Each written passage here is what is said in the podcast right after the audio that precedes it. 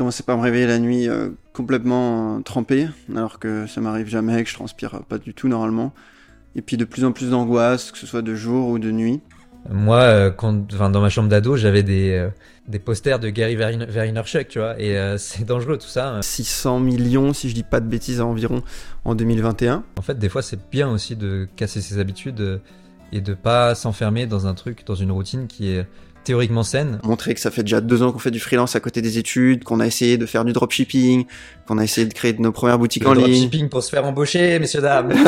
tu peux apprendre euh, n'importe quoi, euh, de n'importe où, euh, tout seul, et que ça a plus de valeur que de, de suivre des études. Je sens que ça va pas, j'essaye de prendre un peu des mesures d'urgence, mais euh, c'était déjà trop tard, quoi. Le processus de burn-out, je sais pas si on peut appeler ça comme ça, mais était déjà lancé. C'est euh, putain, j'ai pas médité ce matin, oulala. C'est extrêmement fragile de, de, de vouloir s'imposer des habitudes euh, et de se sentir mal si t'as pas coché toutes tes habitudes et tout, tu vois. Et jusqu'à un matin où euh, j'ai pas pu, euh, j'ai été incapable de, de sortir de chez moi et d'y aller, j'ai fondu en larmes.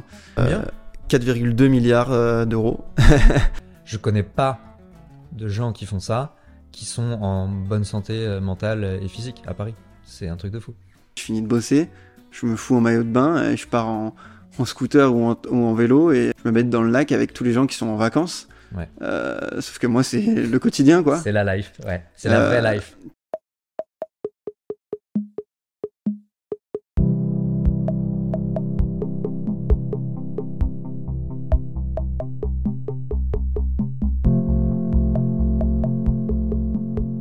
Clap, c'est parti. Euh, bonjour à tous, bienvenue dans cet épisode, bienvenue dans le sillage, épisode 14 je crois déjà, le premier en vidéo et le premier avec un invité. Et quel invité Salut Antoine. Salut Victor, double nouveauté pour moi. Euh, merci beaucoup pour l'invitation, ça fait plaisir, ça rappelle des bons souvenirs. Exactement, si vous nous avez suivis euh, sur Cool Guys, euh, d'ailleurs on va, on va le, le repartager euh, sûrement sur euh, Substack euh, à travers les différentes channels et tout. Euh, mais on a fait un podcast ensemble, on a fait une newsletter ensemble, on est meilleurs amis depuis euh, très longtemps. Plus de 10 ans. Voilà. et euh, bah aujourd'hui, je suis content de t'avoir parce que je pense que on a beaucoup de choses à se dire, aussi Ouais. bien au niveau business que perso. Un petit peu tout, comme toujours dans le sillage, l'idée c'est de s'inspirer des meilleurs, de leur utilisation de la technologie, de comment ils font dans leur vie et leur business pour euh, voilà être stable tout en ayant de la croissance, en, se développant, etc. Et euh, bah, je pense que tu as, des histoires à raconter. Déjà, je vais te laisser te présenter. Euh, mais voilà un petit peu l'idée de, de ce qu'on va faire aujourd'hui. Et, euh, voilà, c'est parti. Bienvenue à tous. Et euh, je te laisse te présenter, Antoine. Ouais, euh, avec plaisir. Euh, bah, en quelques mots, donc je m'appelle Antoine, j'ai 26 ans et je suis, euh, je me décrirais comme euh, freelance entrepreneur. Ok. Euh, mon activité est vraiment divisée en deux pour l'instant, donc entre le freelance et l'entrepreneuriat. En freelance, je suis euh, consultant en marketing digital, vraiment spécialisé référencement, Ouais. référencement naturel, SEO, pour, euh, pour, pour ceux à qui ça parle. Donc euh, voilà, j'ai quelques clients, euh, mais j'essaie d'en avoir pas beaucoup. Et depuis récemment, j'ai un gros client qui s'appelle Soraire. Ok. Qui... C'est dans la crypto-monnaie, ça, non? C'est ça, c'est une, une boîte qui grossièrement propose des cartes, euh, des cartes de joueurs de foot plus spécialement, mais aussi de basket et de baseball plus, depuis, euh, depuis plus récemment. Mais en gros, voilà, c'est euh, pour ceux qui connaissent les cartes pitch de, de joueurs de foot qu'on collectionnait petits euh, physiquement. Bah là, c'est la même chose, mais en version NFT sur la blockchain. Donc, donc vraiment, voilà, en, en version digitale avec les technologies blockchain derrière. Et en fait, ça devient un jeu puisque euh, voilà, le but c'est de collectionner les cartes, euh, avoir les cartes des joueurs les plus en forme actuellement, constituer son équipe, euh, gagner des tournois, gagner des prix. Euh, voilà, c'est assez sympa. Et, euh, et surtout, c'est euh, une belle expérience parce que c'est une boîte qui, est, euh, qui est vraiment en vogue depuis, euh, depuis 3-4 ans maintenant. Ouais. Ils ont levé euh, 600 millions, si je dis pas de bêtises, environ en 2021. Et euh, pour une valo à 4,2 milliards. Et euh, Combien? 4,2 milliards euh, d'euros. ce qui est beau. Et, euh, et surtout, ce qui est beau, c'est qu'ils sont très peu. Euh, je connais pas exactement parce que je suis consultant, mais il me semble qu'en CDI, il doit pas y avoir plus que 130-150 personnes. Donc voilà, pour la valo et la levée de fonds, c'est beaucoup. Après, voilà, on pourrait discuter du fait qu'en 2021, il y a eu beaucoup de levées, beaucoup trop, et des valorisations beaucoup trop hautes. Je pense que Sorare en fait un petit peu partie, mais ils ont bien joué, ils ont levé quand ils pouvaient. Et, euh, ce qui fait que là, ils sont, ils sont assez confort. Ça fait partie des rares boîtes crypto qui n'a pas eu besoin de licencier. Euh, voilà, je suis parti beaucoup trop loin sur Sorare. mais euh, donc voilà, c'est ce que je fais en freelance. Et à côté entrepreneuriat, vous l'aurez compris, du coup, je suis pas mal dans la crypto. Ouais. Et donc en entrepreneuriat, c'est ce que je fais à côté. Déjà, je passe beaucoup de temps sur mes investissements perso, pas que je sois multimillionnaire et que j'ai 10 000 assets à gérer, mais je suis vraiment dans de la gestion active de mon portefeuille crypto et ça prend beaucoup de temps. Il se passe 10 000 choses dans la crypto euh, tout le temps, donc ça demande euh, voilà beaucoup de beaucoup de veille et beaucoup d'activité là-dessus. Et en plus, c'est une double activité puisque je gère mes investissements perso, comme je viens de le dire, et aussi avec deux associés, Alexis et Julien, on, euh, a construit un, un club d'investissement euh, sur la blockchain, euh, ce qui veut dire qu'en fait, nous, plus voilà, des, je sais pas comment on pourrait appeler ça, des partenaires, des clients, on, on, les aide à investir dans la crypto, on partage nos connaissances tous ensemble. Et on essaye de prendre les meilleures décisions d'investissement, pardon. Euh, donc voilà, donc on va faire du trading, on va acheter, revendre, on va faire aussi euh, des placements en crypto avec des rendements, euh, et on va aussi euh, acheter des cryptos qu'on va garder sur du un peu plus long terme. Enfin voilà, c'est on gère un portefeuille qu'on a construit tous ensemble.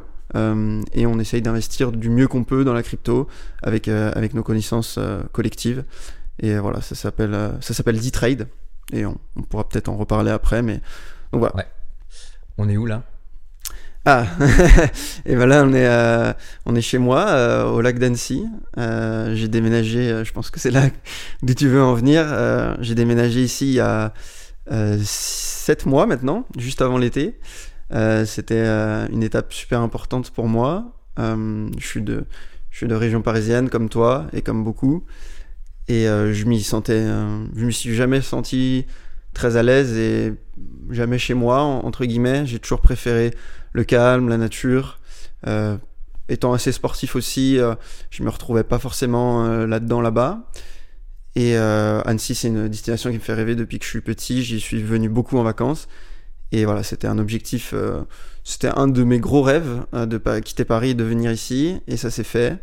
Et j'en suis très content. Et ça permet d'avoir une belle maison, un beau jardin, voilà, beaucoup d'espace. Oui, si on le voit sur cette caméra-là, un jardin, euh, beaucoup plus d'espace qu'à Paris pour euh, pour pas loin du même prix, j'ai quasiment le double le double de surface plus jardin.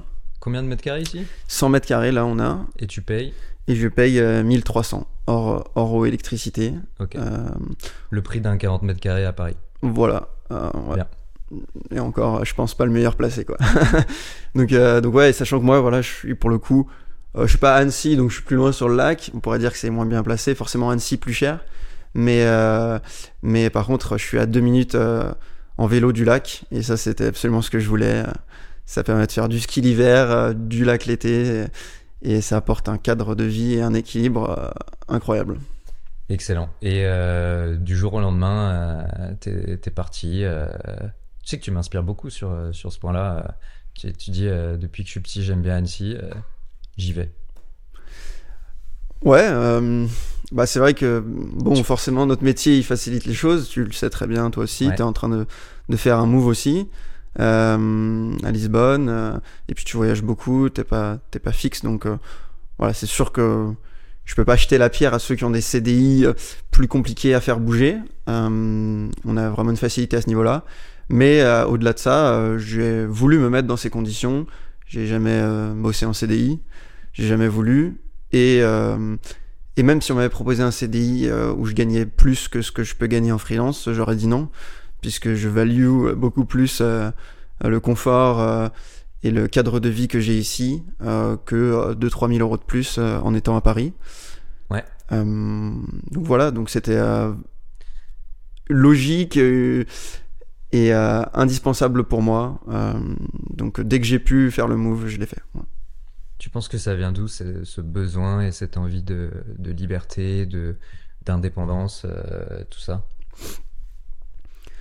Euh, difficile à dire. Euh, je pense que ça vient un peu de mon père, hein, un petit truc familial. Mon père est pas mal entrepreneur. Il est parti de Paris il y a très longtemps aussi. il, est voilà, il, est un peu hors des sentiers battus quand même. Il fait de l'immobilier, enfin il se démerde quoi. Donc je pense qu'il m'a un peu filé ce truc-là. Euh, et au-delà de ça, euh, je pense que euh, tu fais partie de ça aussi. Enfin, c'est quelque chose qu'on a construit ensemble, je pense.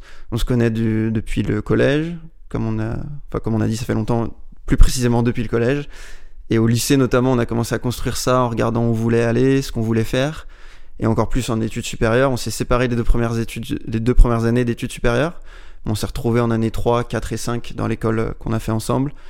Et là, on était à fond là-dedans. euh, je pense qu'on s'est un peu, euh, on s'est encouragé là-dedans. Euh, puis après, le métier qu'on a choisi forcément est assez disruptif là-dessus. Euh, voilà, enfin, être quand, quand on parle de freelance et de consultant en marketing digital, c'est pas du tout rare d'avoir euh, des gens comme nous qui bougent beaucoup, euh, qui ont quitté Paris, qui sont à Bali, qui sont donc forcément on est un peu plus dans la norme par rapport à notre métier, par rapport à l'échelle de tout le monde. Là, on est moins dans la norme. Ouais. Mais donc je pense que ça, enfin voilà, c'est un peu un truc global. Et, euh, et ouais, j'ai- jamais, après, je pense que c'est un truc un peu perso, je ne saurais pas dire d'où il vient, mais j'ai jamais aimé, euh, j'ai jamais aimé la ville, je suis pas un gros fêtard. Faut dire quand même que Paris, c'est un des gros avantages. Euh, moi, j'avoue que je suis un peu casanier, j'aime bien être chez moi, je bosse beaucoup de chez moi, sûrement trop.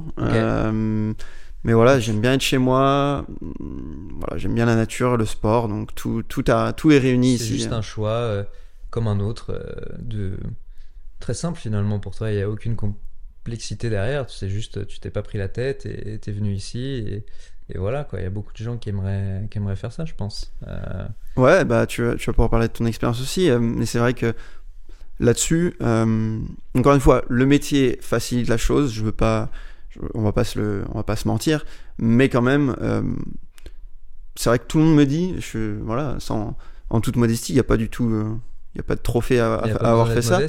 Mais euh, je veux dire, euh, c'est vrai que tout le monde me dit autour de moi, c'est fou, à 26 ans, t'as déjà. euh, bon, trouvé ce que tu voulais faire, etc. C'est autre chose, mais en tout cas, voilà, t'es déjà bien professionnellement, t'as bien avancé, t'as bougé de Paris, euh, t'as déjà tout lâché euh, pour voilà, venir à Annecy. Ici, on est un, petit peu quand même à la campagne, on est isolé, c'est un choix. Enfin voilà, ici, nous, euh, nos voisins autour de nous, c'est tous des retraités. Il y a énormément, euh, il y a très peu de gens qui viennent d'ici, euh, autour de nous. Il y a beaucoup d'anciens parisiens, d'anciens lyonnais, d'anciens, d'anciens marseillais, tout ce que tu veux. Mais c'est vrai qu'en moyenne, les gens sont assez âgés et on fait ce move tard. Typiquement, on a un couple d'amis juste à côté de chez nous, euh, anciens parisiens qui ont bien réussi leur vie, etc. C'est pas le problème. Mais ils ont fait ce move qu'il y a deux ans et ils ont euh, 55, je crois, à peu près. Donc euh, voilà, c'est plutôt un move de fin de carrière euh, et retraite. Euh, et c'est vrai qu'en fait, je pense que le move, il faut le faire le plus tôt possible parce que après, bon, c'est un peu cliché, mais après, si tu trouves quelqu'un, tu commences à acheter, euh, éventuellement enfant, et là après, t'es bloqué, je pense, pour. euh, Ouais, c'est les fameux euh, coups de serrure quoi. Ouais, c'est Premier compliqué. coup de serrure, tu, tu prends un appart. Deuxième coup de serrure, tu prends un crédit parce que tu achètes ton appart. Exactement. Troisième coup de serrure, t'es en couple avec une personne qui éventuellement peut pas bouger. Quatrième coup de serrure, tu as un enfant. Euh, c'est Ouais. euh, une autre question. euh, C'est pas le, le point, c'est pas de dire qu'il faut pas faire d'enfant, mais je trouve que beaucoup de gens s'enferment très rapidement dans des choses qu'ils n'ont pas choisies. Ouais. Et euh, toi, t'as tout choisi de, de A à Z. Ouais. Euh, bah, donc bravo, bravo à toi. Merci. Euh, Est-ce que euh, donc là, tu es en freelance toujours à l'heure actuelle, à, à mi-temps, c'est ça? Ouais, voilà. Euh, bah, je bosse euh, à peu près deux à trois jours pour, euh, pour les clients que j'aime. Et en fait, euh, je suis en train de, c'est en train de bouger. Et, euh, a priori, sur cette année 2024, je vais, je vais avoir quasiment que ce horaire en client. Ok. Tu peux nous raconter un petit peu, enfin, combien t'es payé euh, aujourd'hui là? Ouais, alors euh, pour tous mes clients, je facture environ 600 euros par jour. par jour? Donc, euh, de toute façon, euh, je suis auto-entrepreneur. euh, Donc, tu es assez limité. Enfin, assez limité, c'est déjà, c'est déjà très bien, mais euh, tu es limité à 72 000 par an. Euh, Ouais. Donc, ça fait 6 000 par mois. Euh, donc, 10 jours à 600 euros pour moi qui suis à 600 euros.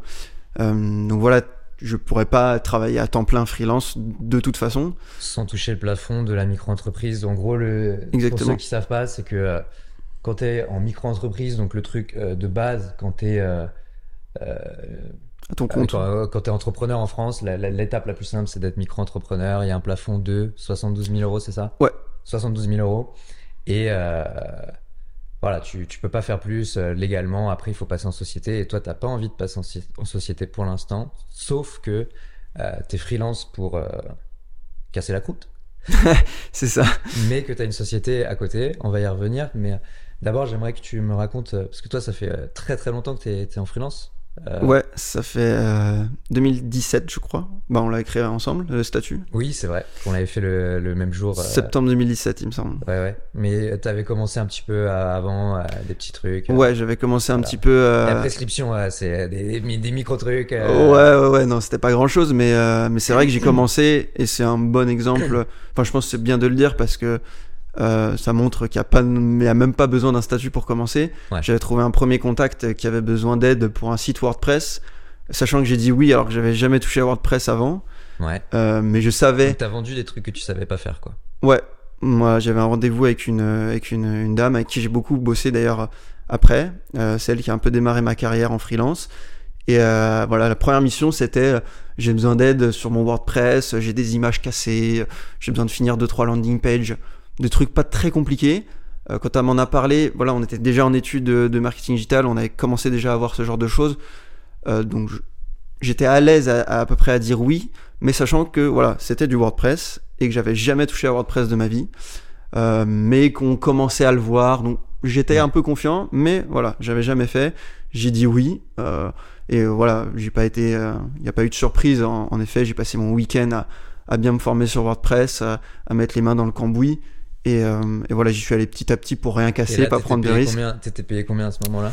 Et euh, j'ai commencé à 300 euros la journée. On s'est mis tout de suite d'accord euh, sur un, sur un premier prix. Moi, je savais pas trop me placer. J'ai eu la chance de tomber sur quelqu'un de super honnête euh, et super sympa et, et qui m'a pris un peu sous son aile, puisque je pense que j'aurais accepté pour beaucoup moins. Et Ouais. euh, c'est elle qui m'a dit déjà 300, c'est ridicule. Ouais, alors, ça, c'est important. Euh, 300 euros la journée. Quand tu parles à quelqu'un qui est en CDI, Ça paraît même énorme. payer euh, 3000 euros euh, euh, net euh, par mois, 4000, disons quelqu'un qui est payé 4000 euros à Paris, net, tu lui dis 300 euros la, la journée en freelance, je pense qu'il y a beaucoup de gens qui, qui, qui disent oh c'est trop et tout.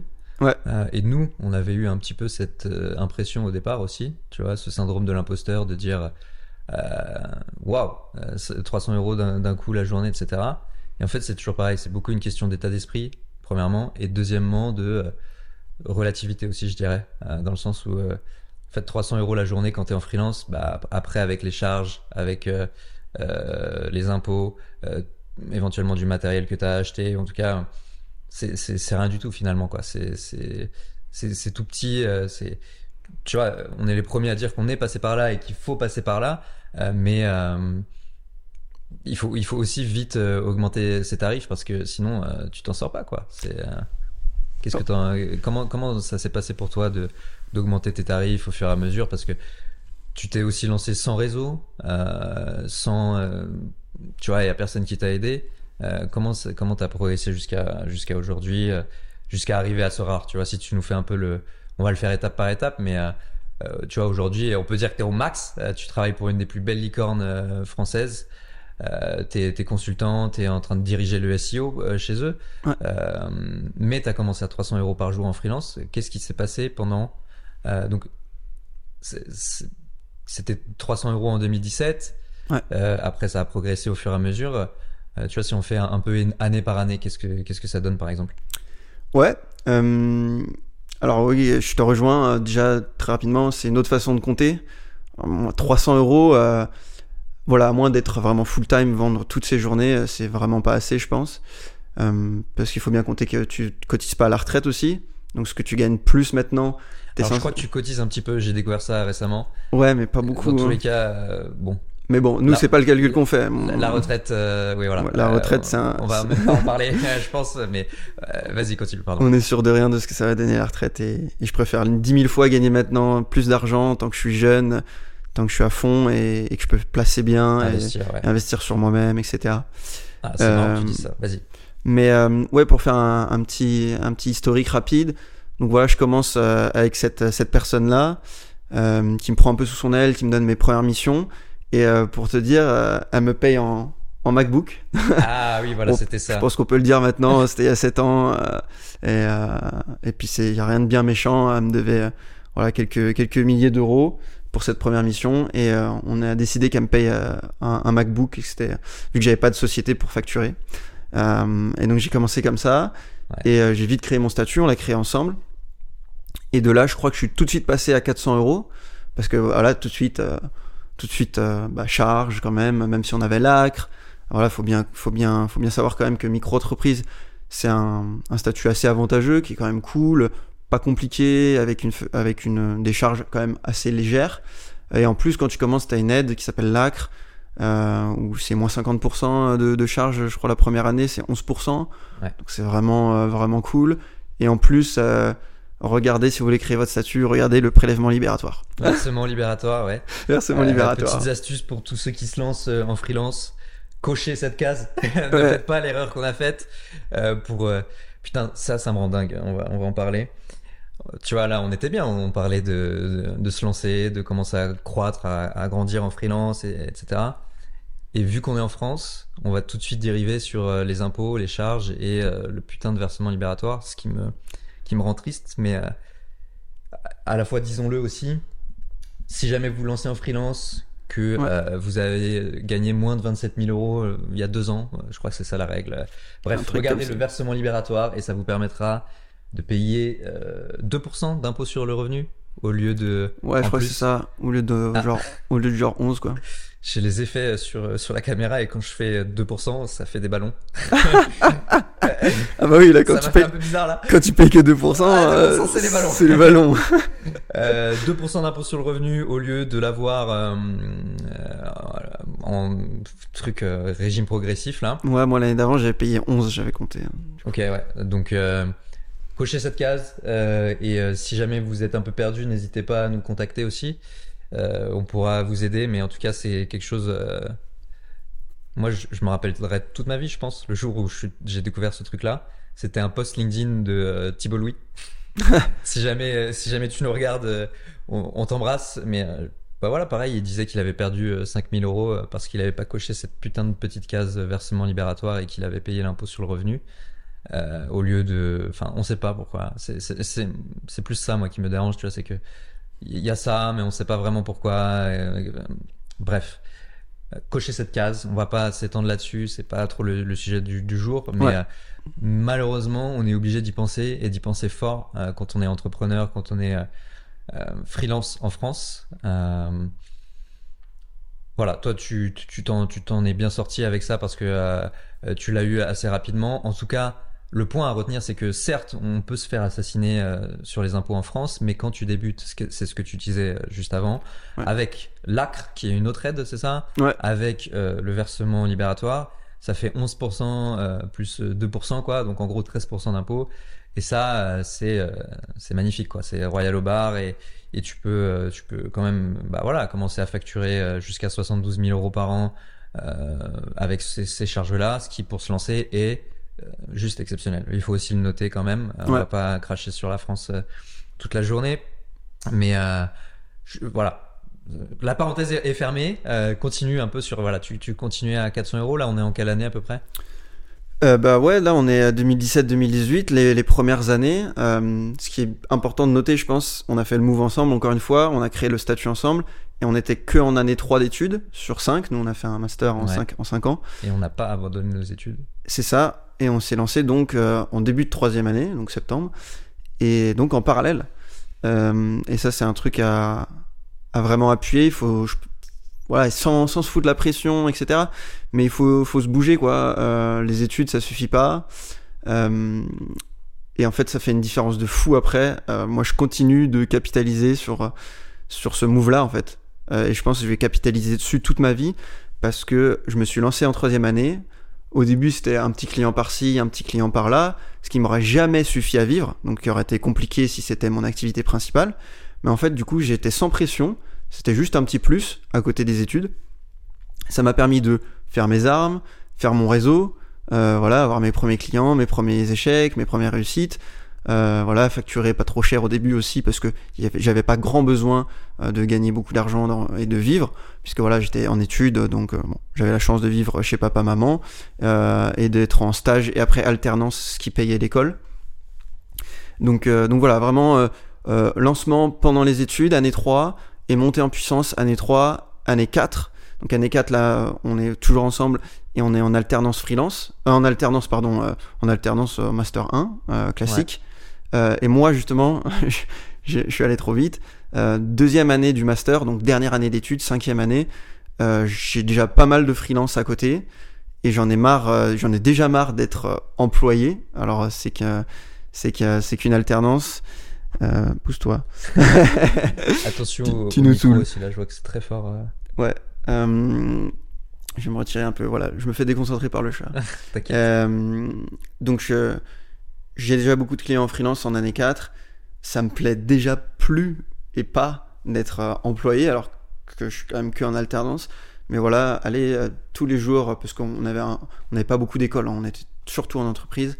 Ça me plaisait déjà plus d'aller tous les jours euh, au bureau, aux mêmes horaires, de faire voilà tous les jours entre guillemets un peu la même chose, de devoir suivre un peu les ordres. Ça aussi, je suis pas un grand fan de ça de devoir euh, avoir des ordres de, N plus 1, N plus 2, et des fois t'es pas d'accord avec, mais au bout d'un moment, bah, t'es obligé de le faire puisque c'est eux, les, eux qui, ont la, qui ont la décision finale. Donc euh, en, dernière année, l'école le permettait, je le savais, j'ai fait la demande de passer en alternance freelance, ce qui faisait qu'en dehors des cours, j'avais pas un contrat fixe avec une entreprise d'alternance classique, j'étais en freelance, euh, comme le nom l'indique, dans mon auto-entreprise. Et donc, euh, c'était quand même un, gros engagement parce que je devais payer l'école, du coup. C'était quand même 7500 euros de mémoire. Euh, donc, l'alternance la payait, on, le sait tous. Euh, et du coup, là, vu que j'étais en freelance. Prise en charge toi-même, C'est moi qui ai dû la payer. donc, voilà, j'avais pris le, pari que, en fait, en freelance, je ferais nettement plus d'argent qu'en alternance classique, où on m'avait proposé quand même pour la dernière année 1500, ce qui était pas mal en alternance.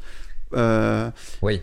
Ouais, c'est euh, c'est pas si mal. ton loyer aujourd'hui, quoi. Ouais, voilà. Bah, c'est pas beaucoup, mais je veux dire, en alternance, c'est pas mal, 1500. Ouais, ouais. Et, euh, et voilà, donc en fait, euh, c'est ce qui s'est passé. J'ai fait au moins deux ou trois fois ça par mois. Et ce qui m'a permis, en fait, d'intégrer le prix de l'école dedans et de m'y retrouver. En fait, j'avais calculé à la fin d'année, et même impôt compris et tout, j'avais fini par gagner un peu plus d'argent en étant freelance euh, qu'avec l'alternance, même, en, même en devant payer l'école. Et, euh, et, du coup, surtout, euh, le gros gain pour moi, c'était de nouveau retrouver la liberté, euh, développer mon réseau. Et là, à ce moment-là, je devais être plus vers 500. Et enfin, dernier step auquel je suis maintenant depuis quasiment 3 ans. on a fini nos études en juin 2020. Hum, et là, tout de suite, je passe à, à 100% freelance. Et, et, depuis, et depuis ce moment-là, euh, donc à peu près 3 ans maintenant. Euh, je suis à 600 euros par jour. Sachant que l'année dernière, euh, j'ai fait 6 mois en Asie où j'ai pas travaillé. Donc ça faisait quand même un, break. Et, voilà. Ok. Tu parlais d'avoir payé tes études toi-même Ouais. 7500 euros pour un an d'études dans une école de commerce, disons, qui était spécialisée quand même dans le, dans le web et tout. Mais, Qu'est-ce que ça fait Ça fait euh, bientôt trois ans, trois ans et demi euh, que c'est terminé. Euh, qu'est-ce que qu'est-ce que t'en retiens de, de, tout ça au, final de ces études? Après, je, je, je rebondirai, je pense, parce que on, les, on, les, a faites ensemble et et aujourd'hui, voilà, on en a des, avis très précis. Il y a beaucoup de gens qui abandonnent leurs études de plus en plus. Euh, Qu'est-ce qui a fait, selon toi, que t'as pas voulu arrêter euh, Et euh, est-ce que tu regrettes? Enfin, qu'est-ce que tu penses d'une manière générale sur sur les études et, et l'école Tu vois, les écoles supérieures notamment, qui sont pas les écoles prestigieuses, mais des écoles qui coûtent de l'argent, sans que ce soit les les, tarifs des écoles américaines à 50 000 dollars l'année, tu vois, sortir 7500 euros tout seul en partant de rien, toi-même, tu t'attends à quelque chose en, retour? Est-ce que euh, tu as eu ce quelque chose? Qu'est-ce que tu en penses?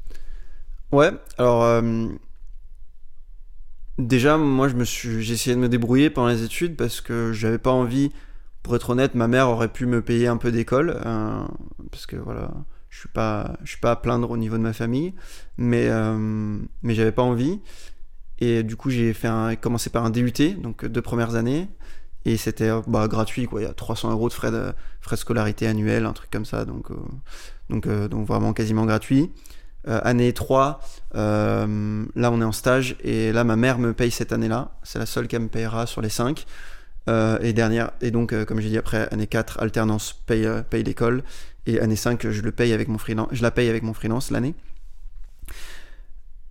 On a hésité à arrêter beaucoup en troisième année, tous les deux. On a eu cette discussion. On l'a pas fait. Sur le canapé chez ta mère. Ouais. En regardant Antoine BM qui, lui, venait tout juste d'arrêter, je crois. Ouais, c'était ouais, bon, en plus ouais, voilà, on était vraiment dans la phase où on a commencé à s'intéresser à tout ça, e-commerce, dropshipping, un peu un peu les, les, choses par lesquels beaucoup de, beaucoup de gens commencent euh, quand ils veulent se lancer un peu dans l'entrepreneuriat, essayer de commencer à faire des premiers euros en ligne.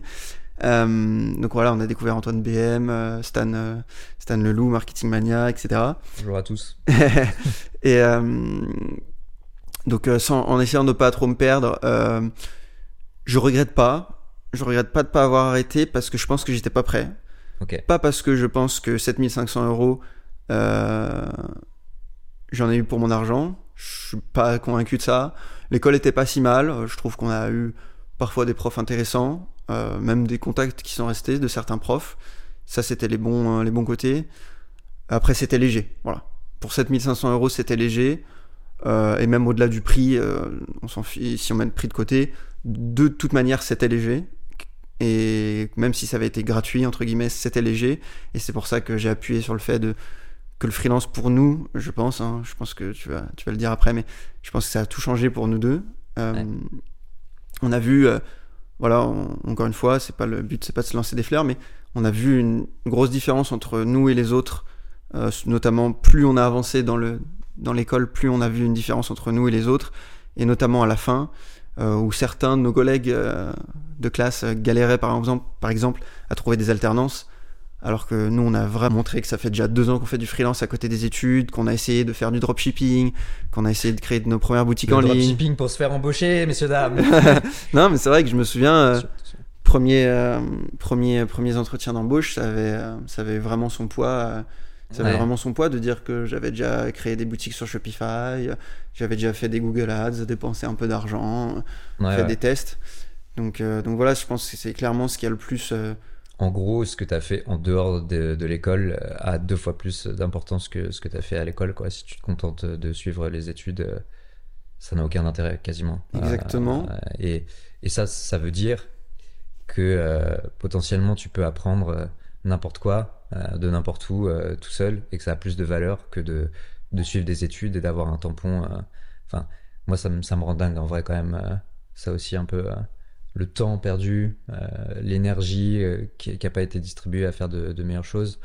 Voilà, moi ce que je retiens, et c'est un peu sur euh, le truc sur lequel je bosse aujourd'hui, c'est que bah, on se tapait des gros trajets, tu vois. On a, on a, quand même, on a, nous on vient tous les deux de, la banlieue sud et on allait à la défense, donc ça faisait une heure et demie de, transport aller et une heure et demie de transport retour le soir.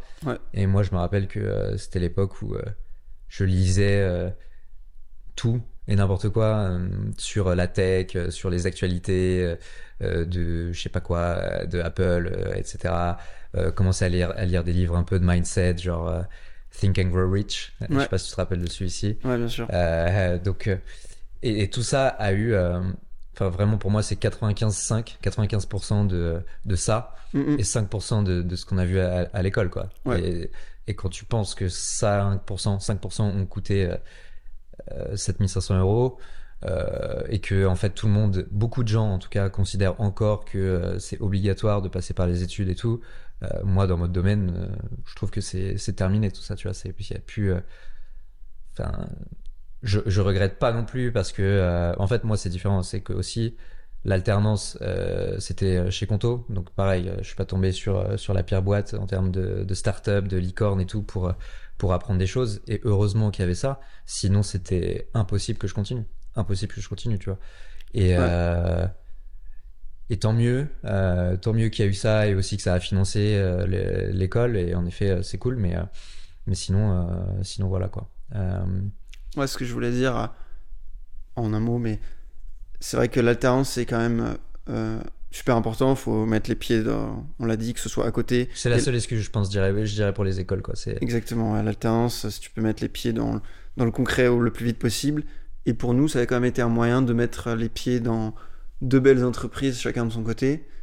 Et, euh, c'est vrai que l'alternance, c'est facile parce que toutes ces boîtes-là, toutes les startups, les licornes, ils cherchent tous des, des bons éléments à pas trop cher. Et c'est vrai que si on venait sans le titre, enfin sans le, côté alternant étudiant dans une école correcte, je sais pas si on aurait pu rentrer dans ces entreprises-là. Et d'ailleurs, ça, c'est un, un, hack un peu. Euh, enfin, il y a deux choses à retenir là, je dirais. C'est que pour avoir été accepté euh, dans ces boîtes-là, donc toi, c'était euh, CoinHouse à l'époque et moi, c'était Conto. Ouais. donc, il y a deux choses. Premièrement, Conto, moi, c'est le badge que j'ai. voilà, quand je parle à n'importe qui niveau business et que je dis que j'étais parmi les premiers employés de Conto, évidemment, ça parle. Euh, et c'est beaucoup plus important que, que les études. Ça, c'est le premier point. Et deuxième point, c'est euh, pour pouvoir rentrer euh, chez eux, en fait, tu montres que que t'es bon en fait. et en fait, quand, quand, quand t'es bon, pour moi, c'est pas une question de c'est pas une question de compétence. c'est une question de à quel point tu t'intéresses, à quel point tu es passionné par ce que tu fais, tu vois. Mm. Et, et, pour nous, enfin pour moi, en l'occurrence, ça a été être tellement passionné que j'en lisais euh, trois heures par jour, euh, tout et n'importe quoi, ce qui d'ailleurs n'a pas forcément que des, des, points positifs, on va, on va en parler, mais juste euh, encore aujourd'hui j'ai un peu du mal à, déconnecter, à pas penser au business, à pas penser à la tech et tout, et certes, enfin c'est ce qui m'a permis de, de rentrer chez Conto, j'en suis convaincu, et, et après bah tu, tu délivres derrière, tu fais du bon taf, et et ensuite, euh, ensuite c'est ça qui te permet de, de, de montrer que tu as un tampon, que tu as bossé dans, dans tu as fait des trucs, quoi. Et là, derrière, après, en freelance, euh, t'es injouable. c'est, c'est un peu ça, tu vois. C'est, euh, on se serait lancé en freelance. Toi, t'as raconté un peu ton histoire. Euh, tu t'es bien démerdé et tout. Moi, je me suis lancé quand même un peu plus tard. Au final, j'avais créé la, la, la, boîte en même temps que toi, mais euh, je me suis lancé plutôt après Conto, moi. Euh, et en l'occurrence, là, j'ai eu aucun souci grâce à Conto, tu vois. Donc, c'est ça le, le, hack un peu à, retenir, c'est que euh, les gars, les clients sont cons. C'est-à-dire que tu montes, tu, tu, vas, tu vas faire euh, 3, 6 mois dans une belle boîte, une belle licorne, même si tu fais rien, que, que t'as rien appris, c'est, t'as, rien fait euh, là-bas. Les gens voient ça sur, euh, sur ton LinkedIn direct, t'es es, plus crédible, t'es accepté en freelance, tu vois. Et ça, c'est super. Euh, c'est intéressant. C'est un peu dommage aussi qu'il n'y ait pas plus de, de jugement euh, en termes de vente, de, de, enfin, auprès des clients et tout, tu vois. Mais ça marche. Et euh, moi, je connais, je connais un gars, il, il, a fait trois mois chez Webflow. Tu vois, Webflow, tout le monde connaît. ça a aucun intérêt qu'il ait fait trois mois chez Webflow, si ce n'est pour lui avoir une sorte de social proof, de dire, ah, voilà euh, j'étais parmi les premiers employés de Webflow en 2016 et ça marche. Euh, donc euh, si vous êtes si vous lancez en freelance que vous êtes un peu perdu, que vous n'avez pas de réseau et tout, bah peut-être que des, une, des meilleures façons de commencer finalement, c'est pas de se mettre en freelance, mais juste d'aller faire un stage ou, une alternance dans une de ces boîtes pour que ça, brille un peu sur LinkedIn quoi. Et ensuite, après, vous pourrez vendre euh, beaucoup plus facilement. Euh, éventuellement, vous pourrez apprendre des trucs, mais je trouve que de se lancer en freelance sans avoir rien fait, moi, ça me fascine. Les gens qui ont rien fait et qui euh, vendent des formations ou qui se lancent en freelance, je me demande, tu vois, qu'est-ce qui se passe? Qu'est-ce que t'as fait bah, Bref, tout ça pour dire, ça, ça a quand même servi. Qu'est-ce que t'en penses? T'as un truc à rajouter là-dessus ou... Ouais, non, c'est vrai que si, si tu voulais schématiser le truc, ce serait, moi, dans l'idée, se bouger le plus tôt possible, euh, se démarquer. Euh. Normalement, c'est aussi parce que tu es passionné que tu le fais. Mais euh, voilà, se démarquer, tester des choses, montrer que t'es pas comme tout le monde à juste suivre les cours, mais que tu fais des choses en dehors. Net, être ambitieux sur, le, sur les stages et alternances et pas hésiter à aller reach les plus grosses boîtes. Il y a pas. Mais d'ailleurs, on parle des cours et tout, mais c'est valable aussi si vous voulez, si vous avez déjà arrêté vos études et que euh, voulez juste vous lancer en fait. Euh, ou même d'ailleurs, euh, si vous êtes en CDI, que vous, que vous changez de carrière, que vous lancez tout seul, je dirais que l'important c'est finalement, un, tu te formes, deux, tu essayes de, de prouver que tu es différent parce que tu t'intéresses au truc. Et trois, éventuellement, tu rajoutes un tampon en passant soit par une belle boîte, soit en ayant des beaux clients au début, Mm. que tu euh, ne factures pas forcément. Il y a, il y a ce côté-là aussi, peut-être, des fois, t'as as, faim et t'as juste... euh, Enfin, t'as la dalle, je veux dire. euh, après, t'as faim parce que tu t'es pas payé. Donc, euh, mais euh, tu, tu, tu te lances et... euh, pardon. Tu, euh, tu commences à avoir des beaux clients et puis après, ça, ça déroule tout seul. Quoi. C'est- Je sais qu'il y, y a eu un gros blocage un peu psychologique chez nous au, départ. euh, mais au final, euh, bah, ça se débloque quand, euh, quand tu fais des trucs, quoi, tout simplement. Donc, donc voilà. Ouais. Il y a un truc dont j'aimerais j'aimerais quand même parler, c'est toute cette période-là, donc 2017-2018. Bon, en gros, pour, pour, la, pour la faire courte, euh, je pense qu'on est les deux seuls mecs à avoir réussi à faire, euh, à avoir fait un burn-out euh, à, à 20 ans avant d'avoir commencé quoi que ce soit euh, professionnellement, limite, justement dans cette phase d'apprentissage, de, euh, de divergence, parce qu'en fait tout est intéressant, tu as envie de tout tester, de faire là, tu parlais du dropshipping. Euh, moi, je disais que le grand truc que je faisais, c'était de lire, d'ingurgiter énormément d'informations, etc. Ouais. Euh, toi, tu as parlé un petit peu de, de cette phase où tu commençais à bosser en dehors de tes études, euh, le soir et tout.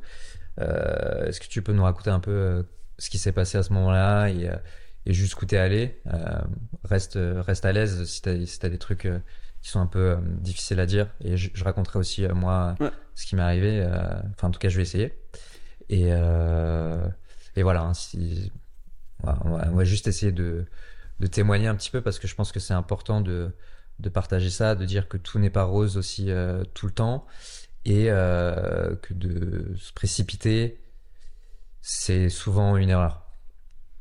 Ouais. Euh, Ouais, puis je pense comme tu, tu me le disais en off euh, plus tôt, euh, c'est vrai que c'est quelque chose aussi qui est, euh, qui est de plus en plus courant, euh, Ouais. faire des burn-out et tout. Les gens se, se rendent compte des, des trucs, ouais. Ouais, je pense que le digital et les réseaux sociaux notamment nous aident pas du tout, enfin, aggravent les choses. Il y a plein d'études qui montrent que depuis qu'il y a les réseaux sociaux, les dépressions montent en flèche, etc. Donc c'est vrai que c'est quelque chose que, qui, est, qui, est, qui est bien de discuter. Ma phrase est horrible. c'est bien d'en discuter et euh, c'est bien d'être ouvert là-dessus. Et si ça peut aider des gens, tant mieux. Euh, non, bah écoute, moi, c'est pas, pas très compliqué. hein. C'est vrai que voilà, 2018, on- comme tu dis, on, on y va à fond et peut-être un peu trop. C'est c'est les premiers moments où je commence à me mettre beaucoup la pression. Donc, en plus de l'école, et même à ce moment-là où moi ça a craqué de mon côté, j'étais en stage. À côté du stage, je faisais du freelance. Plus on discutait de dropshipping, on commençait à essayer de lancer des choses, etc. Consommer plein de contenu, voilà, comme tu disais, plein de choses partout. J'ai l'impression qu'il fallait aller partout. Et je me suis mis pas mal la pression. Voilà, je rentrais de l'alternance, euh, euh, bah voilà, avec du trajet et tout. Et euh, tu vois, je, rentrais à 19h et puis là, je me mettais sur du freelance des fois jusqu'à 22-23h. Euh, et plus, faut pas dire que c'est que ça. En tout cas, moi, j'estime que c'est pas du tout que ça la raison euh, qui a fait que je me suis senti pas bien du tout à un moment. Je pense que c'est aussi un âge. C'était peut-être plus tôt pour moi que pour la majorité, mais en tout cas, à cet âge-là, j'ai aussi eu des, euh, choses qui me sont remontées, des problèmes plus petits de famille, etc. Donc il y avait un gros côté personnel, historique, euh, à ce niveau-là qui, qui est venu, qui est venu m'embêter. Mais en gros, comment ça s'est passé? C'était voilà, le moment où je travaillais le plus. Je pense que limite le travail était plus un déclencheur. Euh, et voilà, euh, le moment où je commençais à être fatigué, beaucoup de stress. Euh, fin On a eu une petite coupure, désolé pour ça. On est de retour. Euh, en plus, c'était un moment important puisque Antoine, t'étais en train de nous raconter euh, comment ça s'est passé euh, ton burn-out, clairement, Ouais. Et notamment le début où c'est le sommeil qui a commencé à flancher au- au- enfin, en premier, quoi. Euh, donc, euh, bah, je te laisse euh, reprendre et euh, nous raconter. Ouais, ouais. Bah, du coup, rapidement, euh, j'ai commencé par me réveiller la nuit complètement trempé, alors que ça m'arrive jamais, que je transpire pas du tout normalement. Et puis de plus en plus d'angoisse, que ce soit de jour ou de nuit. Voilà, de la fatigue qui monte, qui monte. Je sens que ça va pas, j'essaye de prendre un peu des mesures d'urgence en travaillant un peu moins, en essayant de dormir un peu plus. Mais euh, c'était déjà trop tard, quoi, le processus de, de burn-out, je sais pas si on peut appeler ça comme ça, mais était déjà lancé. Et jusqu'à un matin où, euh, au moment de partir à, à mon stage, Euh, j'ai pas pu, euh, j'ai été incapable de, de, sortir de chez moi et d'y aller. Suis fondu en larmes. Et, euh, et puis j'ai appelé, euh, j'ai appelé un peu tout le monde. Voilà, ma mère, ma sœur, mes clients en freelance. Je leur ai dit, voilà, je me sens pas bien du tout. J'ai un, voilà, je pense que je fais un, un trop plein quoi. J'ai besoin d'un peu d'un, peu un break. Et, et puis pareil pour mon stage. Et tout le monde s'est montré super compréhensif. Donc ça, je pense qu'il faut, faut pas avoir peur. Tout le monde s'est montré très compréhensif, que ce soit mes clients freelance, mon stage, ils m'ont dit pas de souci, prends soin de toi, prends le temps qu'il te faut, tiens-nous au courant, euh, on essaye d'assurer en attendant, euh, donne-nous des news et en fonction de comment tu vas, comment ton état évolue dans les prochains jours, semaines, on, voilà, on refait un point et on voit comment on peut, comment on peut faire pour du plus long terme. Euh, donc voilà, donc rien que le fait de, le dire à tout le monde, ça m'a fait énormément de, bien, de, de, me lâcher, voilà, de, de laisser un peu couler les émotions, etc. Et euh, de là, je suis allé chez mon médecin qui m'a recommandé de, bah, de me faire suivre psychologiquement, euh, ce qui, avant les années précédentes, me faisait plutôt peur et me faisait... Enfin, j'avais plutôt une opinion négative des gens qui allaient chez le psy, plutôt en mode, mais je sais pas qu'ils ont des problèmes. Euh, ils sont fragiles, ils sont faibles, etc. Ouais, voilà, un petit peu tout ça. Et, euh, et, là, en fait, j'ai dit oui tout de suite. J'ai même pas réfléchi. Euh, j'étais tellement pas bien que je, je voyais bien qu'il me fallait euh, de l'aide et que j'avais besoin de, de, parler, etc. Donc j'ai dit oui. Et euh, j'ai commencé un suivi. Le médecin m'avait arrêté 2-3 jours. je suis retourné. au bout de 2-3 jours, je me sentais déjà un peu mieux. Je retourne au, au, boulot. Et la pire journée de ma vie, je suis rentré avec un mal de crâne. J'ai cru que ma tête allait exploser. Et grosse crise d'angoisse pendant la journée. J'ai fait n'importe quoi au boulot, en plus, je me souviens. J'ai fait, euh, fait plein d'erreurs euh, dans les différentes tâches que je devais faire. Euh, donc voilà, ça allait vraiment pas du tout. Et donc je retourne voir mon médecin tout de suite et là il me réarrête trois semaines. Et en fait, ça menait quasiment au bout de mon stage. Donc en fait, j'ai rappelé ma, ma boîte et on a, on a arrêté le stage, voilà, un mois et demi du coup avant la fin. Et, euh, et en fait, c'était l'été, comme je disais, c'était en juin. Donc, euh, donc l'été a enchaîné et c'était pas plus mal parce que en fait, euh, euh, je pensais pas à ce moment-là, mais là j'ai démarré un processus très long. Euh, pendant 2-3 mois, j'étais vraiment au fond du trou, euh, grosse difficulté à dormir, angoisse tout le temps, euh, incapable de rien faire. tout le monde me disait fais un peu de sport, etc. J'aurais été le premier à vouloir, mais incapable même de faire du sport. Même de jouer un peu aux jeux vidéo, enfin, il y a rien qui, qui me réussissait. Donc, process très dur qui a duré longtemps je dirais, voilà, qui a duré trois mois très dur. Après est venue la rentrée, j'ai repris, ça a été dur, mais, mais ça s'est fait, ça s'est fait. J'ai continué le travail avec la psy. Et, euh, et au bout de six mois, c'était, je me souviens d'un step bien meilleur au bout de six mois. Puis encore d'un autre step au bout de 12 mois, un an après. Il y a le putain de chat qui fait beaucoup trop de bruit. Mistigris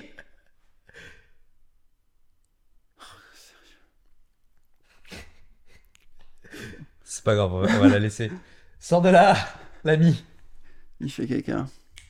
Ah. Je pense. ou, pipi, mais. Dommage d'être interrompu euh, au milieu de, de ça.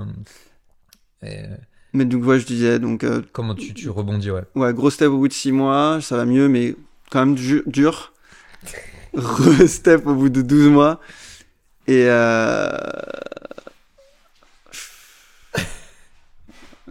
laisser finir parce que il sortir. Ok, on va donc refaire une petite pause le temps que le chat fasse caca. Et, euh, et on revient. Merci. Voilà. voilà. Donc, step au bout de 6 mois, step au bout de 12 mois.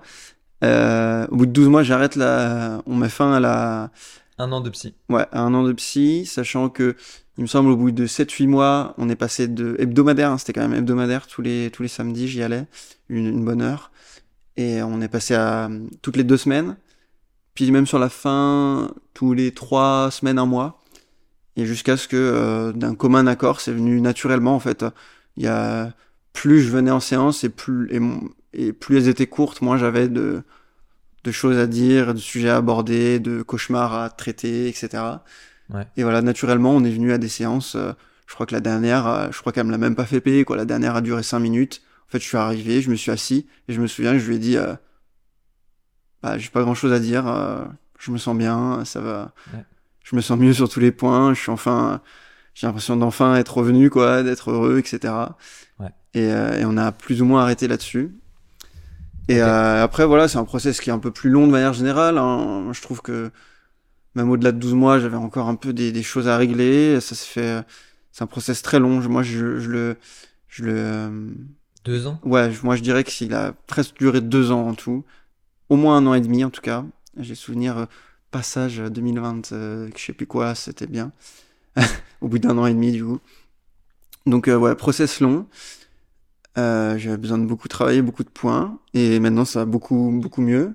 C'était un travail nécessaire. Donc, euh, si je résume un petit peu les éléments qui t'ont le plus aidé euh, à ce moment-là, et après on va revenir sur les causes aussi. Ouais. Euh, mais en gros, là, tu as, beaucoup ex- expliqué ton processus, le, le fait d'avoir une, une psy à qui parler, donc mieux que des potes. Il y a des choses que tu pouvais pas dire à des potes, Ouais, et d'avoir quelqu'un de neutre, hors famille, hors pote, très important du coup. ouais. Euh, le deuxième point, c'est quoi le sport euh, Probablement? Non, t'arrivais pas à Bah, faire euh, au début, j'y arrivais pas, mais une fois que j'ai pu m'y remettre, ouais, clairement important. euh, L'entourage, même Ouais. hors de la psy, ça reste super important d'être très bien entouré. J'ai eu, le- voilà, comme j'ai dit, niveau boulot, tout le monde m'a laissé de l'air. Niveau perso, tout le monde m'a soutenu et était compréhensif. C'est évidemment, euh, si on peut avoir la chance d'être bien entouré, bah c'est, évidemment beaucoup beaucoup mieux. Ouais. Et après, bah, c'est, beaucoup d'introspection, euh, se laisser le temps, euh, voilà, près du repos aussi, hein, pff, du sommeil. euh, mais ouais, se laisser le temps, c'est pas évident. euh, Les basiques, sommeil, alimentation, sport. ouais, les basiques, là tu reviens vite aux basiques. Et Ouais. par rapport à tout ce qui est digital, social media et tout, parce que vous qui nous regardez, euh, qui êtes probablement passé par Cool Guys, il faut savoir que euh, tout part de là. Euh, quand Mhm. même, euh, dans tout ce qu'on a fait, c'est que Ouais. euh, Cool Guys avait failli s'appeler le Dôme, je me rappelle, Ouais. parce que on avait cette idée de, de créer un dôme pour se protéger, pas s'enfermer, mais en tout cas se protéger de, de tous ces dangers-là.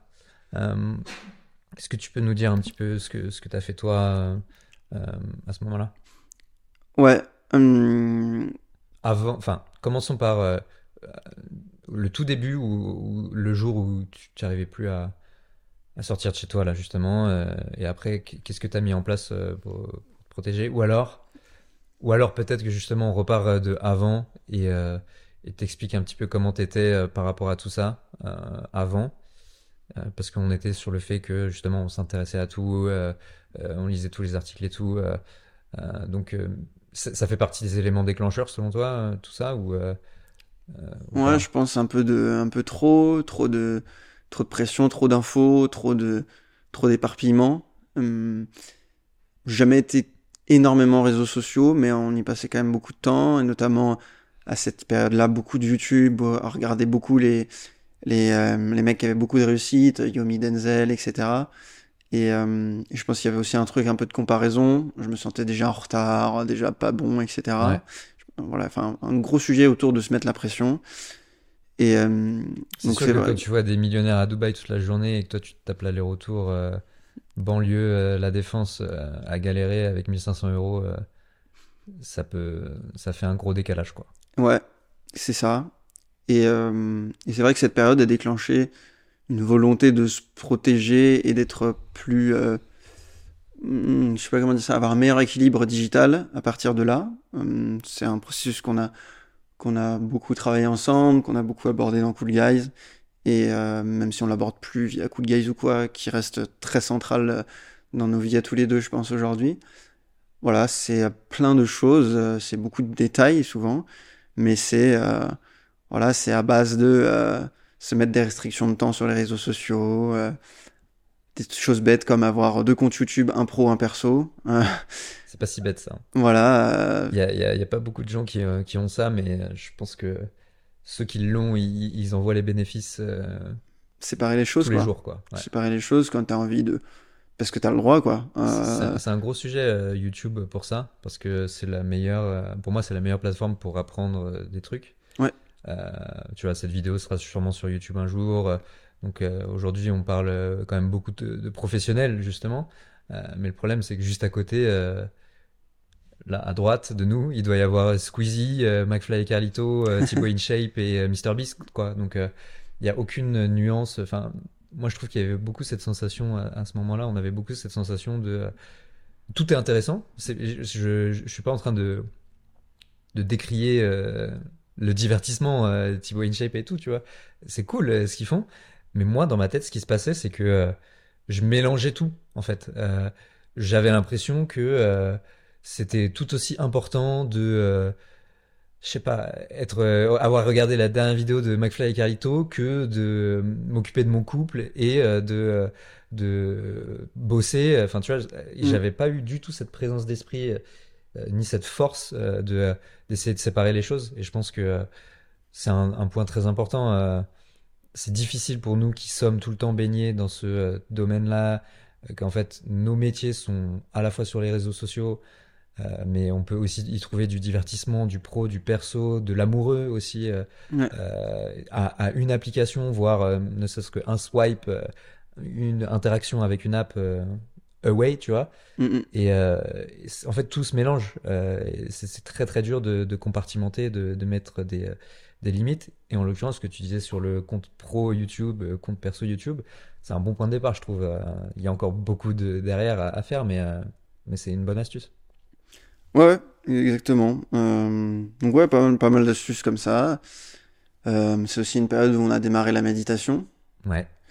Qui m'a, je pense, pas mal apporté, moi, ça fait du coup 4-5 ans que je médite, je pense, hein, quelque chose comme ça, même, ouais, ouais, bien 5, euh, peut-être même 6. Et euh, ouais, beaucoup de. Je suis beaucoup plus calme, beaucoup plus zen. Euh, je dors mieux, je trouve aussi, depuis que je médite beaucoup. Tu médites avec quoi? Moi, je médite avec Calm. Ok. CLM, l'application. donc ouais, voilà, il y a beaucoup de choses qui peuvent être mises en place. Méditation, bien séparer ce qui est pro de perso.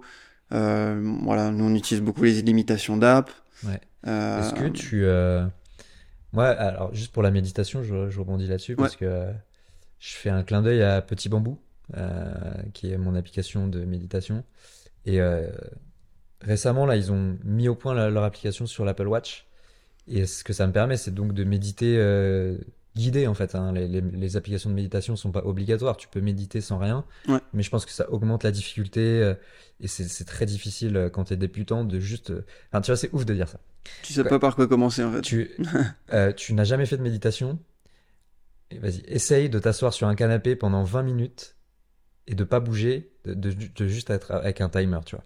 Tu te rends compte à quel point on en est arrivé et à quel point c'est difficile de faire ça aujourd'hui tellement on a des trucs qui nous passent par la tête en, en permanence, quoi.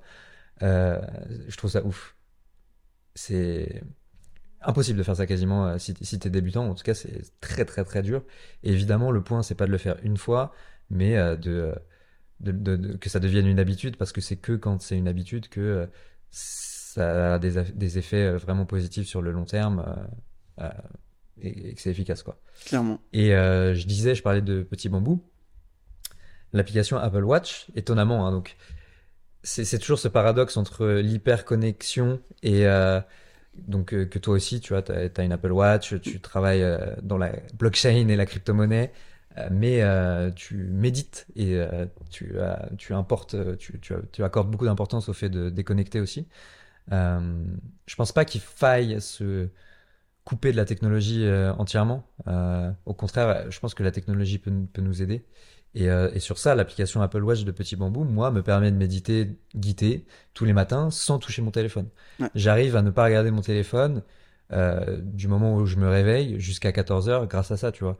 Donc, bien sûr que non, c'est pas nous qui allons euh, euh cracher sur la technologie, sur, euh, sur euh, tout ce qui existe sur les réseaux sociaux et tout, mais en fait, c'est vraiment ce qu'on en fait et, et, notre usage au quotidien qui détermine si ça devient négatif ou positif euh, pour nous. Et euh, bah, c'est vraiment le but euh, de, cet épisode et de ce podcast de partager justement tout ce que tu as mis en place, tout ce que moi j'ai mis en place pour finalement réussir à croître. Parce que tu vois, on a tous les deux touché le fond, le fond du fond. c'est burn-out, limite dépression. Moi j'ai été diagnostiqué, j'ai été hospitalisé carrément. Donc je, je, je, suis encore pas assez à l'aise pour en parler euh, totalement publiquement, mais euh, il m'est arrivé des choses très graves aussi. Et euh, au final, c'est grâce, je pense, à tous ces toutes ces protections là qu'on a mises en place que bah, on a pu réussir à continuer à, croître, à avoir des boîtes, des business, à être en freelance, à, être heureux aujourd'hui. Donc c'est hyper important. J'étais complètement coupé et je sais plus où on en était. On était sur la méditation. D'une manière générale, ouais. Ouais, non, mais t'as as, bien fait. C'était bien, c'est bien d'avoir ton point de vue aussi. Non, mais euh, j'aime bien ce que tu dis souvent, euh, et c'est ce qu'on a fait, je pense, et ça peut pas être toujours parfait, mais c'est ce qu'on essaie de faire aujourd'hui, c'est-à-dire euh, remplacer la technologie, les réseaux sociaux, etc., comme un outil. T'aimes bien dire ça souvent, et je suis assez d'accord avec ça. Que ça reste, que ça reste un outil parce que c'est ce que c'est à la base, et que ça ne devienne pas quelque chose qu'on subit, quoi. c'est-à-dire, voilà, je pense que ça nous est, il n'y a pas une personne sur Terre à qui c'est pas arrivé euh, de se perdre dans YouTube, Instagram ou je ne sais quelle application et d'avoir perdu une heure. Et, au-delà du temps, c'est encore une fois les, les, impacts sur le cerveau que ça a euh, et qui sont invisibles euh, comme ça au bout d'une heure, mais, qui, mais qui, qui composés ont des vrais, des vrais, effets néfastes sur le long terme. Moi, ça m'est arrivé par phase de reprendre un peu trop les réseaux sociaux euh, et je sente au bout de quelques semaines, parce que maintenant je me connais grâce à cet épisode, je pense notamment. Et euh, c'est vrai que des fois où j'ai un peu relâché mes règles, mes, mes bonnes habitudes, etc., et où j'ai fait un peu plus de réseaux sociaux, ça m'est arrivé de me rendre compte que, j'étais sur une, de nouveau une petite pente descendante, euh, moins bien dans ma peau, euh, moins bien dans ma tête, etc. Et dès que je recoupe les réseaux sociaux, dès que, dès que je me tiens à ça, ça va tout de suite mieux. Et euh, donc ouais, c'est très important parce que... Euh, il y a aussi le côté sharpness du, du cerveau. Je sais pas si tu as cette sensation-là, mais... Euh, ouais, complètement.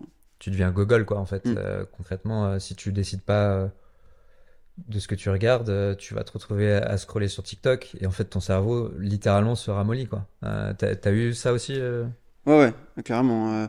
des périodes souvent les cercles vertueux, les cercles vicieux, et je pense que tu connais comme moi des cercles, des moments de cercles vicieux où tu as un peu moins de motivation, euh, tu rallumes un peu plus les réseaux sociaux, tu rallumes un coup de jeu vidéo, euh, tu travailles un peu moins, euh, tu te mets en jogos pour aller au bureau, enfin au bureau, qui est dans la pièce d'à côté, hein, mais, mais voilà. Tu fais plus aucun effort. Voilà, tu fais plus aucun effort. tu manges un peu moins bien, tu fais un peu moins de sport, et les cercles vicieux, ils commencent très vite comme ça, et ouais, voilà, c'est comme ça qu'après tu passes deux heures par jour sur Instagram euh, à te dire que t'as une vie de merde parce que tu passes ta vie à regarder des influenceurs euh, qui ont euh, soi-disant une vie de rêve, ce qui est pas toujours du tout vrai toujours. Mais en tout cas, c'est ce que ton cerveau perçoit. Et toi, tu es là en jogging dans ton lit sur TikTok pendant deux heures et tu gagnes un SMIC et, et tu peux rentrer dans des cercles vicieux comme ça qui peuvent durer des, des mois, des années, voire toute la vie. Il y a des gens qui se bougent jamais parce que ils se complaisent dans dans moi j'ai pas eu la chance, dans moi je fais pas, et juste en regardant les autres. Et il y en a qui se suffisent à regarder le bonheur des autres et à être un peu dans leur malheur. Euh, donc euh, ouais non voilà. Et alors justement tu parlais de ces cercles vicieux, vertueux là. Ouais. Euh, tu sens un moment où ça dérive quand, tu, quand tu commences à t'embarquer dans un cercle vicieux, un cercle vertueux, tu arrives à, le sentir et, et qu'est-ce que tu mets, qu'est-ce que tu fais pour essayer de de limiter? Parce que tu as toujours cette tension en fait aussi où euh, tu vois euh, les time blocks typiquement mm. euh, donc en gros pour ceux qui connaissent pas les time blocks c'est tu mets sur ton calendrier de 9h à, 13h je bosse et ensuite de 13h à 15h je mange et après de 15h à 18h je rebosse etc moi j'ai cette tension étrange entre en effet il faut savoir détecter quand ton quand tu as un cercle vicieux qui commence à, s'embarquer et donc te protéger. Mais très souvent aussi, et je pense que ça c'est très dangereux dans l'autre sens, et c'est ce qui a fait que euh, on, est arrivé à se mettre mal, euh, à trop travailler, et du coup à faire euh, des burn-out, c'est que tu as, l'autre extrême en fait, où mm. tu, tu, tu bascules dans Ok, je me lève à 6 heures tous les matins, je fais de la méditation, je fais trois saltos arrière et, et après 50 pompes et ensuite je me mets à bosser quoi qu'il arrive à 9 heures du mat. Moi, je suis beaucoup comme ça. J'ai encore cet été, ça m'est ça m'est pas. Enfin, en fait, ce qui m'est arrivé, c'est que j'ai fait ça cet été parce que j'étais en plein milieu d'un challenge où en gros, il fallait que je bosse pour avancer mon produit, etc. Ouais. Et c'était ok parce que ça a duré sur 6 mois. Et après, par contre, j'ai voulu continuer à nouveau quand je suis arrivé au Portugal. Et là, j'étais tout seul aussi. Ça, c'est un point très important.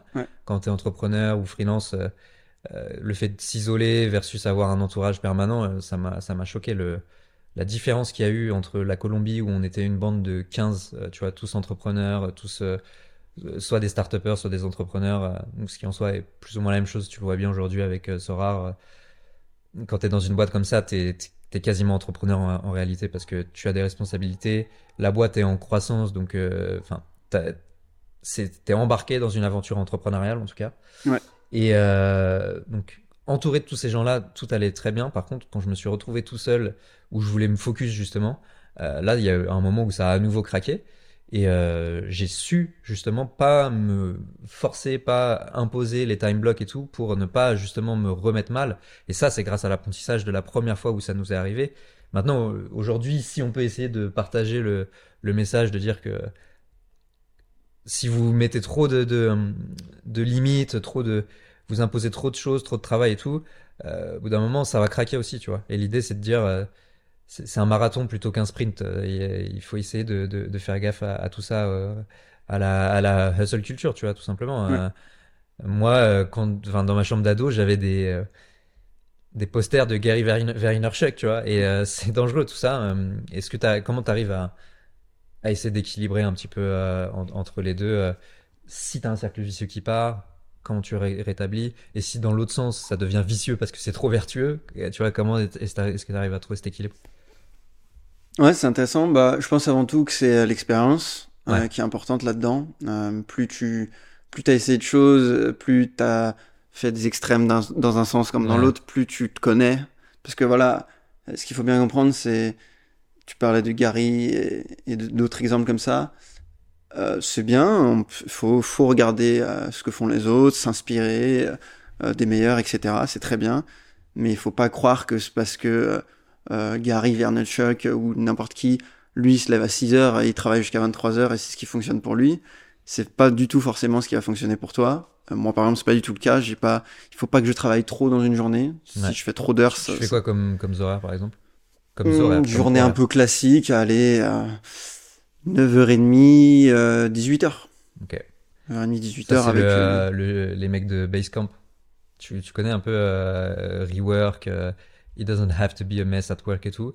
Les mecs ont fait une boîte qui vaut 100 milliards. Et euh, le gars a écrit un livre pour dire voilà, je fais 9h30, 18h. Ouais. Donc.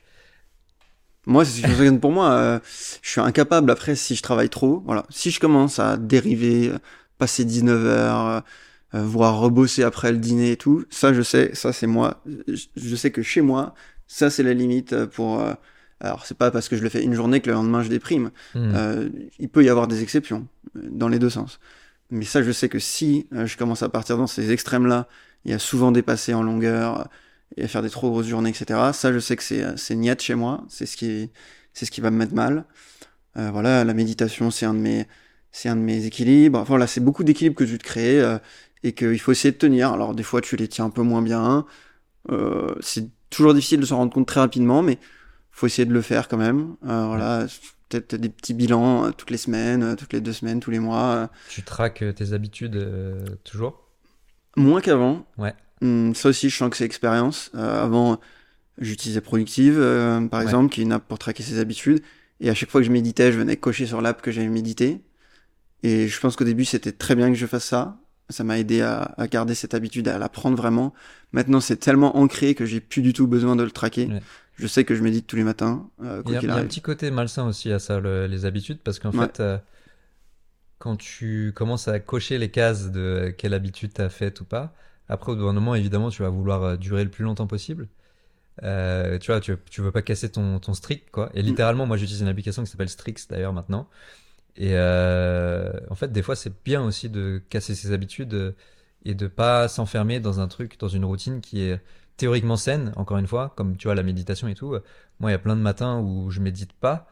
Et euh, je, avant, j'étais pas du tout ok avec ça. Tu vois, je me disais ouais, faut méditer et tout. Mais en réalité, je trouve que tu, tu redeviens fragile dans l'autre sens en fait. Tu vois, c'est euh, putain, j'ai pas médité ce matin. Ouh là là, euh, qu'est-ce qui va se passer dans ma journée, tu vois euh, Alors qu'en fait, non, trop pas. Et tu vois, ça, c'est extrêmement fragile de, de, de vouloir s'imposer des habitudes et de ne rien faire ou en tout cas de de forcément se sentir mal si t'as pas coché toutes tes habitudes et tout, tu vois. Euh, donc euh, ça à, à, méditer. Oh non, il l'a fait. Je l'ai vu venir. euh, mais euh, à, faire gaffe à ça aussi et aussi sur les habitudes. Donc Strix, c'est pas mal parce que tu peux automatiser beaucoup de, des habitudes. je trouve que le fait d'aller dans l'application, de cocher, tu vois, de, de tout ça, c'est un effort en plus, une, charge mentale en plus que tu t'imposes qui est pas forcément nécessaire. Ouais. Et alors que Strix est très bien pour ça parce que euh, donc je mettrai tous les liens dans la description. Euh, ce, qui se passe, c'est que euh, quand tu médites, typiquement, ça va écrire sur l'API de Apple Santé sur l'iPhone là. Petit bambou typiquement fait ça. Ouais. Euh, donc en gros, ça met pleine conscience euh, et le nombre de minutes que tu as fait via Petit Bambou. Donc en fait, tu as juste médité, c'est inscrit sur l'iPhone. Et après, Strix, lui, il peut lire euh, le nombre de pleine, le minute, le nombre de minutes de pleine conscience euh, que, que, tu as faites aujourd'hui et donc cocher ou non en fonction de ton objectif. Tu vois, si tu as mis 10 minutes, et eh ben c'est coché ou pas grâce à grâce à ça. Et donc ça c'est top. ça marche aussi pour le sommeil typiquement. Tu vois le sommeil, moi encore une fois à l'Apple Watch, j'appuie sur aucun bouton, c'est via Pilo, c'est déclenché. Toi aussi, tu utilises Pilo, non? Ouais. C'est déclenché tout seul. Et euh, bah pareil, tu vois, le matin, c'est coché du coup dans Strix ou pas si j'ai mes 8 heures de sommeil. Et de pas avoir à y penser, c'est quelque chose. Tu vois, je trouve qui est, intéressant. Très puissant, ouais. je savais pas qu'il faisait ça automatique, ouais. Je suis d'accord, j'en avais marre, euh, c'est pour ça que j'ai arrêté Productive aussi, j'en avais marre d'ouvrir l'app et de cocher. En fait, j'ai perdu, j'ai perdu le truc au fur et à mesure. Aussi parce que j'en avais plus besoin, je pense que j'en avais vraiment besoin au début de d'avoir cette euh, ouais. ce truc euh, où je coche et tout. Et euh, maintenant j'en ai plus besoin.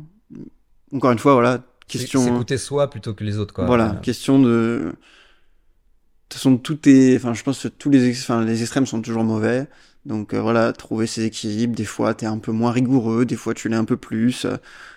Voilà le but c'est toujours progresser de toute manière. Voilà faut pas que ça devienne faut pas que ce soit contre-productif. Ouais faut que ce soit productif, pas contre-productif. Ouais, ouais, carrément, carrément. Et euh, attention donc, euh, enfin, on va, on va, on va closer le, le sujet là-dessus, mais attention aux, aux extrêmes, euh, quel que soit le côté, quoi. Ouais. Très bien. Un dernier point, et après on va, on va terminer là-dessus. On en a parlé un petit peu, tu vois, moi je parlais de la Colombie. Ouais. Aujourd'hui, tu habites dans cette belle maison à Annecy. ce week-end, on était au ski. Ouais. On s'est régalé comme des, comme des cochons. Ouais, clairement. L'environnement, aussi bien social que, que physique. Euh, c'est un truc euh, évidemment important euh, et je pense qu'il a beaucoup joué sur nous pendant toute cette période et notamment cette phase de remontée après avoir touché le fond.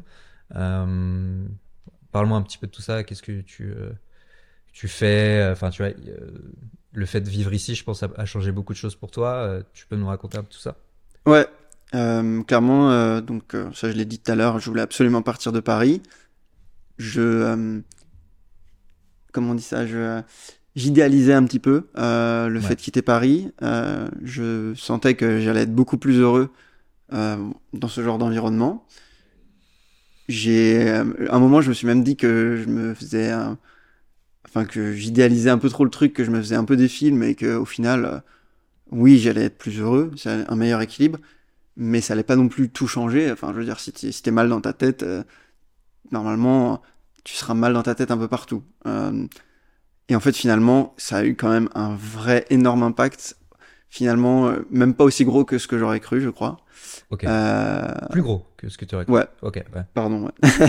et, au final, ouais, depuis que je suis là, je suis capable de de travailler beaucoup plus. On parlait d'horaire.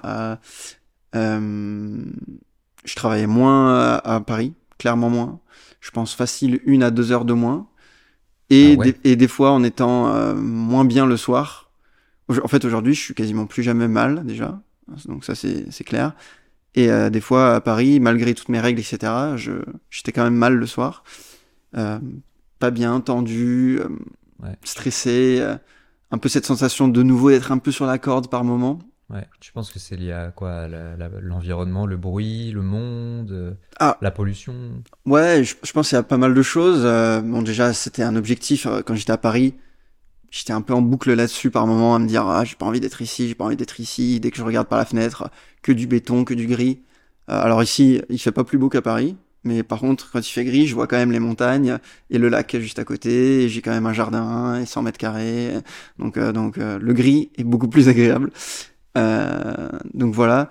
Donc déjà, j'étais un peu en boucle là-dessus. Donc rien que mentalement, j'ai fait le déclic, ça y est, j'y suis. donc je, je, suis heureux d'y être. Et donc ouais, l'espace dans la dans la maison, je sens que ça me... moi qui travaille tout le temps à la maison, je sens que ça me fait du bien d'avoir plus d'espace. Ça c'est sous côté hein, pour les, les digital nomades et tout, euh, en fait, la maison prend une place bien plus importante que que n'importe quelle autre personne euh, qui va au boulot tous les matins, tu vois, parce que bah voilà, imaginons que tu bosses toute la journée dans un endroit où c'est un lieu de travail où c'est fixe et tout. Euh, je pense même moi que ça me dérangerait pas d'avoir 30 mètres carrés si c'est pour pioncer. Et, mais là, pour le coup, je trouve que c'est une vie qui devient vite malsaine. Quoi. je connais pas de gens qui font ça qui sont en bonne santé euh, mentale et physique à Paris. C'est un truc de fou. Ouais, non, je suis assez d'accord avec toi. Euh, puis voilà, le confort, euh, on voit, voilà, j'ai une terrasse, dès qu'il fait beau, bah, le midi, je peux manger sur ma terrasse, je peux faire une pause, prendre un peu le soleil. J'ai dit que j'avais le lac juste à côté, bah, l'été, c'est c'est le dream, quoi. L'été, je finis de bosser, je me fous en maillot de bain et je pars en, en scooter ou en, ou en, vélo et en trois minutes, je suis au lac et je me baigne, je me baigne dans le lac avec tous les gens qui sont en vacances. Ouais. Euh, sauf que moi, c'est le quotidien, quoi. C'est la life, ouais. C'est la vraie euh, life. Tu disais qu'on est allé skier, voilà. J'habite à, à une heure des grosses stations comme la Clusa, etc. Euh, bah voilà, le week-end, je peux me faire même une seule journée de ski. Là, ce week-end, on a fait deux, trois. Euh, voilà, c'est. Alors, c'est des coûts, hein, on est d'accord. Euh, mais voilà. Ça, je, je, je, prends Shut up and take my money. Voilà. Euh, je prends ma voiture, je vais skier, je prends ma voiture, je vais au lac.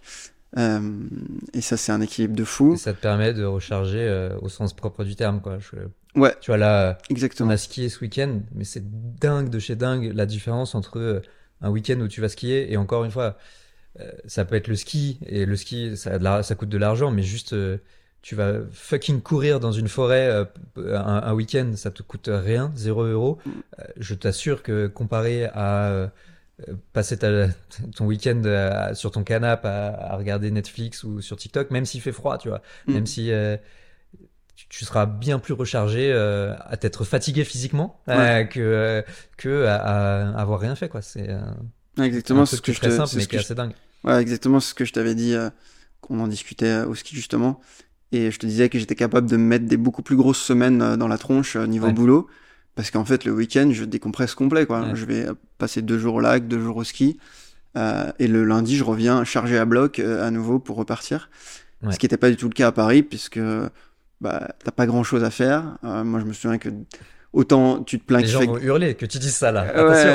Ah, parce que moi c'était pas c'est pas les c'est pas ton délire c'est pas mon délire. moi j'ai moi pour moi faire quelque chose de mon week-end c'est euh, bah aller marcher aller au lac aller dans la nature faire des activités physiques et c'est pas euh, sortir dans les bars voir mes potes. Mais je respecte ceux pour qui c'est ça. Euh, le les musées aussi, ça m'intéresse pas du tout. Euh, donc voilà. Euh, donc moi, il y avait pas ce qu'il me fallait à Paris. Donc la plupart des week-ends, soit il faisait pas beau et t'es frustré parce qu'il fait pas beau, ou soit il faisait beau, mais j'étais aussi frustré parce que bah, du coup, qu'est-ce qu'on va y on va prendre l'air. Qu'est-ce qu'on fait? Bah marcher dans un parc.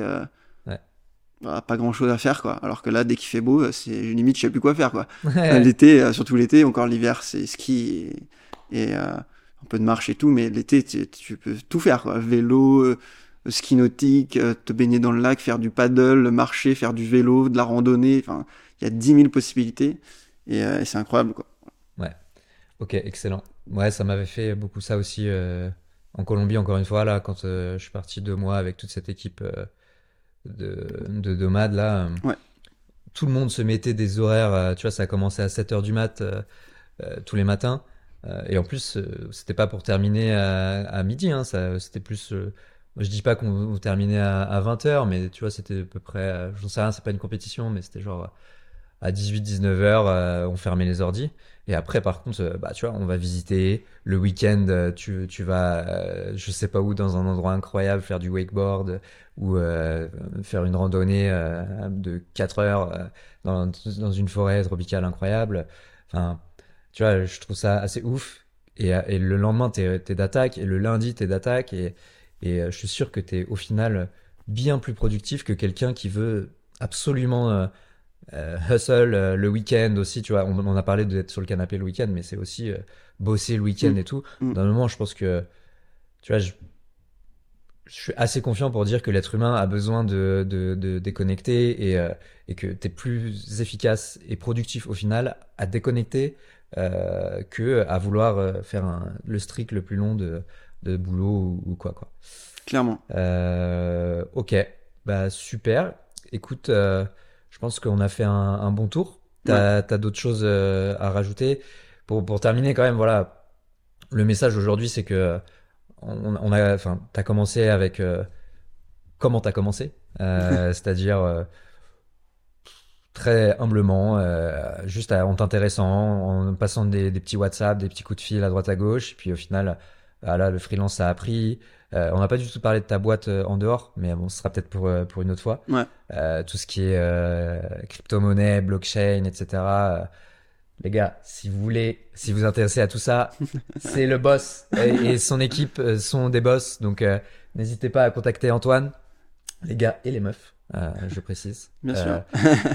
et euh, voilà, c'est tout, tout ça, c'est fait de fil en aiguille. C'est quand même beau. C'est sans doute pas la fin, tu vois. euh, voilà, ouais, on n'est pas millionnaire, euh, pas encore. Euh, c'est un objectif euh, aussi bien pour toi que pour moi, quand même, je pense.